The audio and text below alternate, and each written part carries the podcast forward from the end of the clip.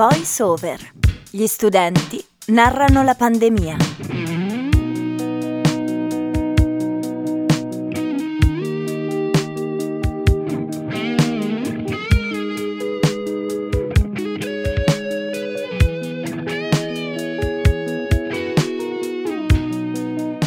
Buonasera, buonasera a tutti quelli che ci ascoltano in diretta su www.sambaradio.it e buongiorno, buon pomeriggio o buonasera, chi lo sa, a chi ci ascolta invece in podcast. Questo è VoiceOver, gli studenti raccontano la pandemia. Io sono Leonardo e come sempre al mio fianco e in regia c'è Giovanni. Buonasera Leonardo, terza tappa di questo percorso in 10 puntate che ci porterà a conoscere, ad approfondire come gli studenti hanno vissuto quel periodo lì, quello del lockdown, quello del, dei mesi di marzo, aprile, maggio 2020 dove ci trovammo tutti chiusi in casa, chiusi nelle proprie camere, sperando appunto che fuori tutto finisse al più presto. VoiceOver è un progetto di Samba Radio, ovviamente in collaborazione con Opera Universitaria, Fondazione Museo Storico del Trentino e Fondazione Caritro, ma direi di non perdere ulteriore tempo e di andare subito a conoscere la protagonista di questa terza puntata. Sofia, benvenuta, raccontaci chi sei.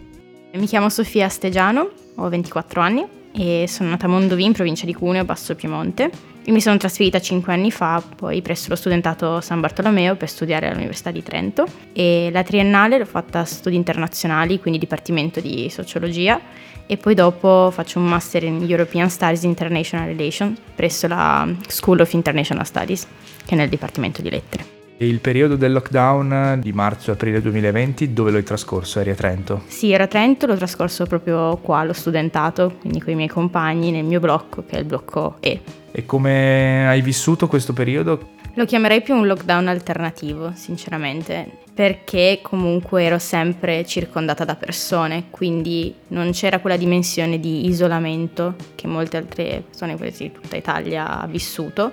Infatti eravamo in 10 in cucina più i miei compagni anche di, di università, colleghi che erano anche nei vari altri blocchi, quindi c'era comunque un senso di comunità molto molto vivo, molto stretto e di conseguenza le nostre giornate eh, erano diverse da quelle di molti altri che hanno vissuto invece un isolamento magari in famiglia, chiusi in casa senza poter uscire. Si poteva studiare insieme, ovviamente nei limiti del possibile, anche perché c'erano le regole dell'opera che vietava massimo già oltre quattro persone sedute nella sala comune oppure oltre le quattro persone in cucina, quindi in ogni caso dovevi sempre un po' giostrarti anche fare i turni di chi doveva utilizzare quello o quell'altra cosa. Però comunque non mi sono mai sentita infatti sola o isolata, anzi forse eh, abbiamo vissuto questa esperienza come se fosse una breve parentesi, come un grande Decameron, insomma, a raccontarci storie, a vivere la nostra vita giorno per giorno, passare il tempo a guardare film, sì, studiare, cucinare, ecco, forse abbiamo cucinato tantissimo come tante altre persone.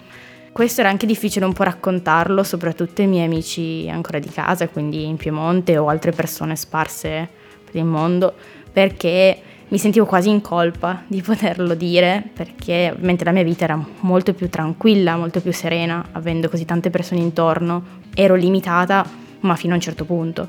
E questo mi ha salvato la vita, nel senso poter fare anche solamente un giro di corsa come i criceti intorno allo studentato o muoversi quei 200 metri, quindi vai a fare le scale su e giù, su e giù, su e giù ti aiuta. Infatti avevamo anche organizzato un gruppo poi di, di esercizio di ginnastica tra i nostri compagni e ci vedevamo ogni giorno a quella tal ora e facevamo sport tutti insieme.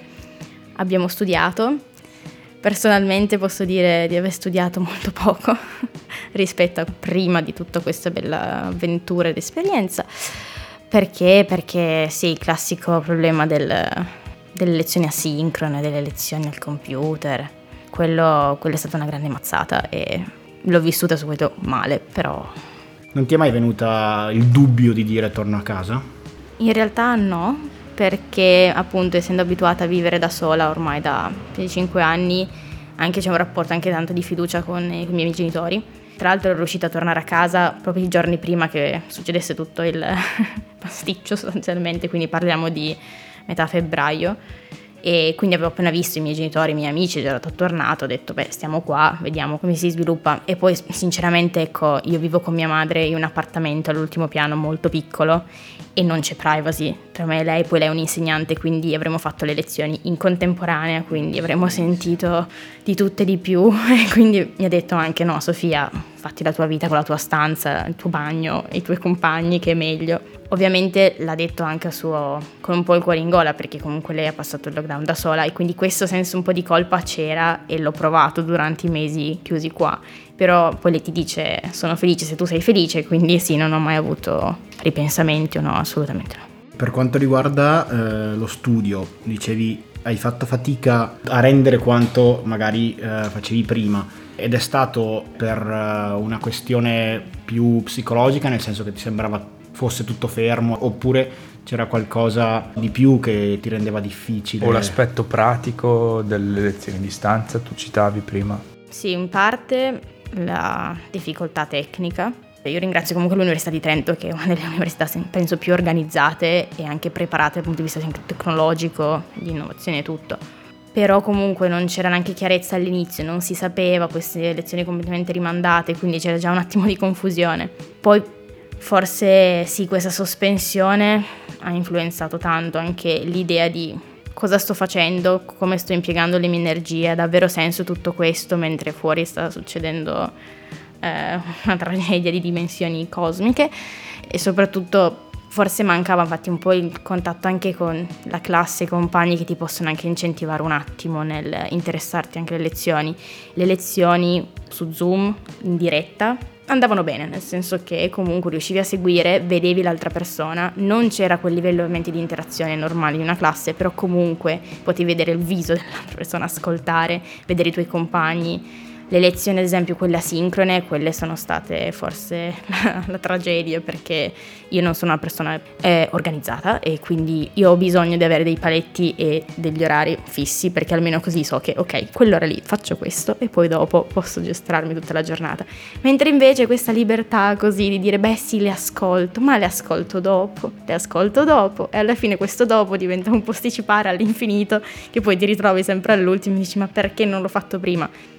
E poi sì, dal punto di vista personale, forse oltre a questa bolla di sospensione era più un discorso anche non sono sicura di quello che sto studiando, era il primo anno di magistrale, subito ci siamo interrotti dopo un semestre neanche e quindi poi già anche la mazzata di stare chiusi dentro la propria stanza e così non ha giovato ovviamente al percorso accademico. Non ti ha aiutato l'ambiente eh, studentato, cioè tu dicevi comunque sono stata in compagnia, ho vissuto con altre persone, che è quello che poi ti ha aiutato ad andare avanti, quella cosa lì mh, dal lato studio invece non ti, è, non ti è servita. Poco, ma forse perché comunque anche tutti i miei amici sono anche ambiti accademici molto diversi, quindi sì, studiavamo insieme, però era raro, nel senso preferivamo fare altre cose insieme, quindi più la parte di svago, ovviamente Mm, forse anche un'altra cosa che riguarda ad esempio la, la, mia università, il mio corso adesso di magistrale, noi avevamo lavori di gruppo perennemente per tutto il semestre e quindi questa cosa anche forse complicava un po' perché sì ti vedevi su Zoom e tutto, però ogni volta era ok ci colleghiamo, poi invia questo file, poi magari dovevi vederti per discutere sempre una cosa con tramite a distanza, era un po' più complicato. Tutto questo spostamento della vita sociale online, tu l'hai vissuto oppure rimanendo qui ed avendo delle persone reali e fisiche con cui interagire l'hai un po' trascurato, lasciato da parte? No, comunque l'ho, l'ho, vissuto anche perché comunque ho altre persone a cui sono legate che comunque sono sparse anche loro per l'Italia o anche il mondo, quindi c'è stato il momento in cui si organizzavano i famigerati aperitivi su Zoom o su Google Meet e quindi quello si organizzava, sì. Oppure appunto ci mettevamo d'accordo, facevamo queste chiamate di gruppo che duravano un, po', un paio di ore. Quindi forse sì, i tempi si sono un po' allargati, c'era una diversa concezione, nel senso che poi ti fermavi a parlare così la cosa si trascinava per tempo, anche se di, di fatto di, di, discorsi alla fine vertevano sempre o sul covid o sulla quarantena, altro non è che potevi dire più di cosa hai fatto oggi, cosa hai mangiato oggi. Una cosa, comunque sì, abbiamo interagito molto tra noi, abbiamo costruito un gran bel rapporto che forse da un lato è stato utile questo momento di raccoglimento tra noi perché altrimenti la nostra cucina non si sarebbe trasformata in una seconda famiglia proprio come, come adesso. Certo, le regole di distanziamento e molte regole magari imposte dall'opera non aiutavano perché Beh, quello lo ammetto sinceramente, nel senso tu non potevi appunto stare in più di tot persone in cucina e quindi magari se volevi organizzare anche solamente vediamo un film tutti insieme, noi eravamo in dieci, non tutti partecipavano magari alla vita sociale, di tanto però dovevi organizzarti, quindi le fughe di nascondersi dietro il divano se entra qualcuno, oppure metti il computer in modo tale che poi copriamo l'ingresso, non si vede ti inventi un po', ti cerchi di... Anche perché comunque condividi gli spazi eh, con quelle persone, quindi effettivamente anche condividere la visione di un film in più di cinque persone non ti avrebbe messa... A disagio, eh. no, più che tu infatti il nostro, il nostro discorso era soprattutto sui turni della cucina e che alla fine magari non è che facevi i turni con la stessa identica persona, ma li cambiavi, quindi in ogni caso vedevi sempre tutti almeno una volta al giorno o di certo. sicuro alla settimana. Di conseguenza tra di noi eravamo un po' più tranquilli anche a passare del tempo insieme, visto che comunque utilizzavamo sempre gli stessi spazi. Ed eravate quindi... chiusi tutti nello stesso posto dallo sì. stesso giorno, quindi non c'era particolare... No, quello no. L'unica appunto che usciva ero io per fare la spesa, siccome avevo la macchina, allora ero io quella che andava, scendeva comprava, praticamente giù, di, un sì, piano. di un piano e faceva la spesa per tutti e portava su. Però appunto stavamo sempre chiusi qua, non, non c'era altra interazione. Hai qualche attività o qualche pratica che ti ha aiutato a arrivare in fondo a questi due mesi e a darti una certa routine in un periodo in cui comunque di routine non, non ce n'era più, il tempo era dilatatissimo, sembrava che non ci fossero impegni e sembrava che fosse tutto sospeso e senza una fine. Beh, quello dello sport sicuramente, quindi avere la routine di faccio l'esercizio, ok, quell'ora, quel tal giorno. Poi anche appunto ho conosciuto queste due mie compagne di piano, che tra l'altro erano arrivate proprio prima del scoppio della pandemia. E quindi ci siamo conosciute e abbiamo scoperto di avere passioni abbastanza comuni, soprattutto per lo yoga oppure comunque Pilates, meditazione, che sono cose che comunque potevamo fare anche in spazi più o meno ristretti. Come avete vissuto il rapporto col mondo esterno, ma non solo con le persone, ma anche con le notizie che arrivavano, con eh, quello che succedeva fuori? Siete stati molto attenti a quello che succedeva oppure vi siete un po' rinchiusi nel vostro mondo? No, fortunatamente siamo persone comunque con tanti interessi, poi molto legati a ambienti o all'ambito della politica o comunque dell'attualità, quindi cercavamo sempre di essere super informati, ne discutevamo anche fin troppo forse in, in cucina quando ci incontravamo, anche perché molti magari avevano delle posizioni differenti dalle, dalle mie o altre, quindi discussioni tante, ma era positivo. Abbiamo sempre cercato di leggere il più possibile, anche perché io avevo l'abbonamento internazionale e altri avevano abbonamenti con vari giornali, quindi comunque arrivavano, allora era anche bello il giorno in cui arrivava di poterlo leggere tutte insieme, comunque si lasciava in cucina tutto, quindi le persone arrivavano, potevano informarsi. Poi avendo amici internazionali anche nella mia cucina, noi eravamo tutti italiani, anche loro con i loro familiari, chi raccontava la situazione, ad esempio il nostro amico americano in Florida, chi la situazione in Inghilterra, chi in India, chi in Iran, quindi in ogni caso c'era una particolare notizie a livello più ampio eh, è cambiato qualcosa nei tuoi progetti, nei tuoi piani di vita? Avevi qualcosa che non sei riuscita a fare? Hai, ti si sono aperte invece magari opportunità che non pensavi di avere? Sì, sono cambiati tanti piani. Per esempio allenamento di tennis, mi allenavo qua all'Ata Battisti e ho dovuto interromperlo, poi l'abbiamo ripreso fortunatamente. La scelta anche di scuola di teatro, perché faccio teatro come mia passione e tempo libero e quindi anche quello era impossibile farlo, di conseguenza è stato tutto molto rimandato. Dal punto di vista accademico dovevo partire per il Giappone a settembre, nel frattempo però tra vari stati di emergenza, proroghe, non proroghe e ovviamente ho cercato di posticipare all'infinito, fino a quando si poteva e dovevo partire poi a marzo di quest'anno, ma anche lì di nuovo state d'emergenza, il Giappone non rilasciava i visti, quindi neanche per lo studio e di conseguenza anche questa attività è saltata.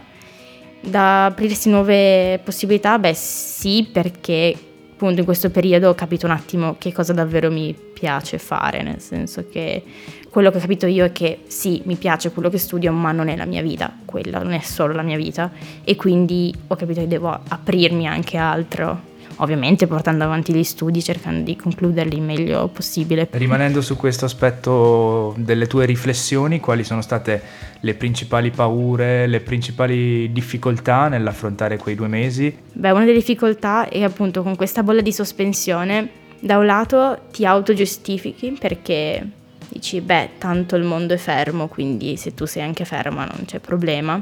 E allora appunto i tempi si dilatano, non hai questa fretta no? di, cioè, di prendere delle decisioni.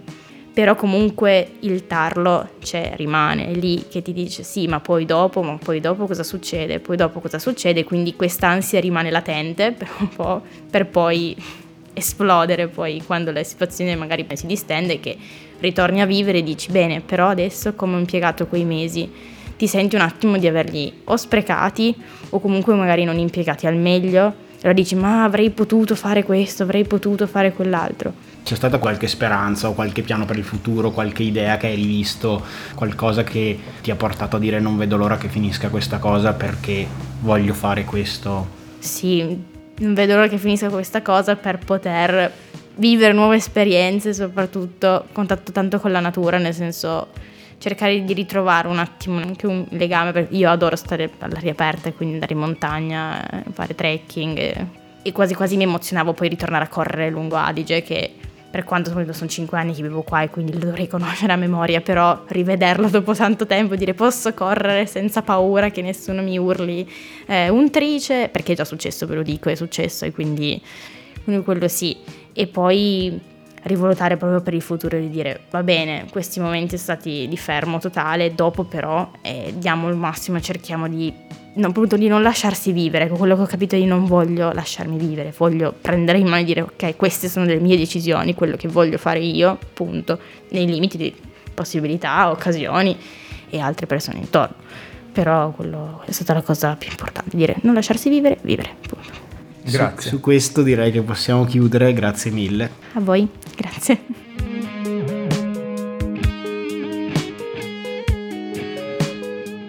È arrivato ora il momento di ascoltare uno dei numerosi contributi vocali che ci avete inviato, la parola a voi.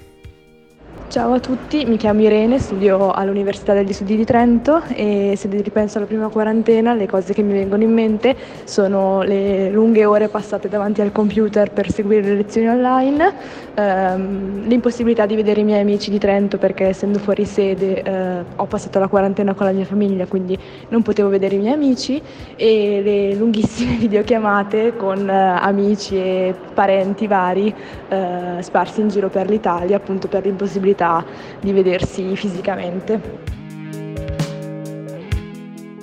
E ci sarà spazio per i messaggi vocali, per i vostri messaggi vocali anche nelle prossime puntate, quindi l'invito è quello di inviarci alle nostre pagine social un audio in cui ci raccontate che cosa vi viene in mente ripensando a quel periodo, al lockdown del 2020. Con questo però siamo arrivati al termine di questa puntata di VoiceOver. Ringrazio Leonardo al mio fianco. Grazie Giovanni, grazie a tutti voi per averci ascoltato. Questo era VoiceOver, gli studenti raccontano la pandemia, ci risentiamo la settimana prossima.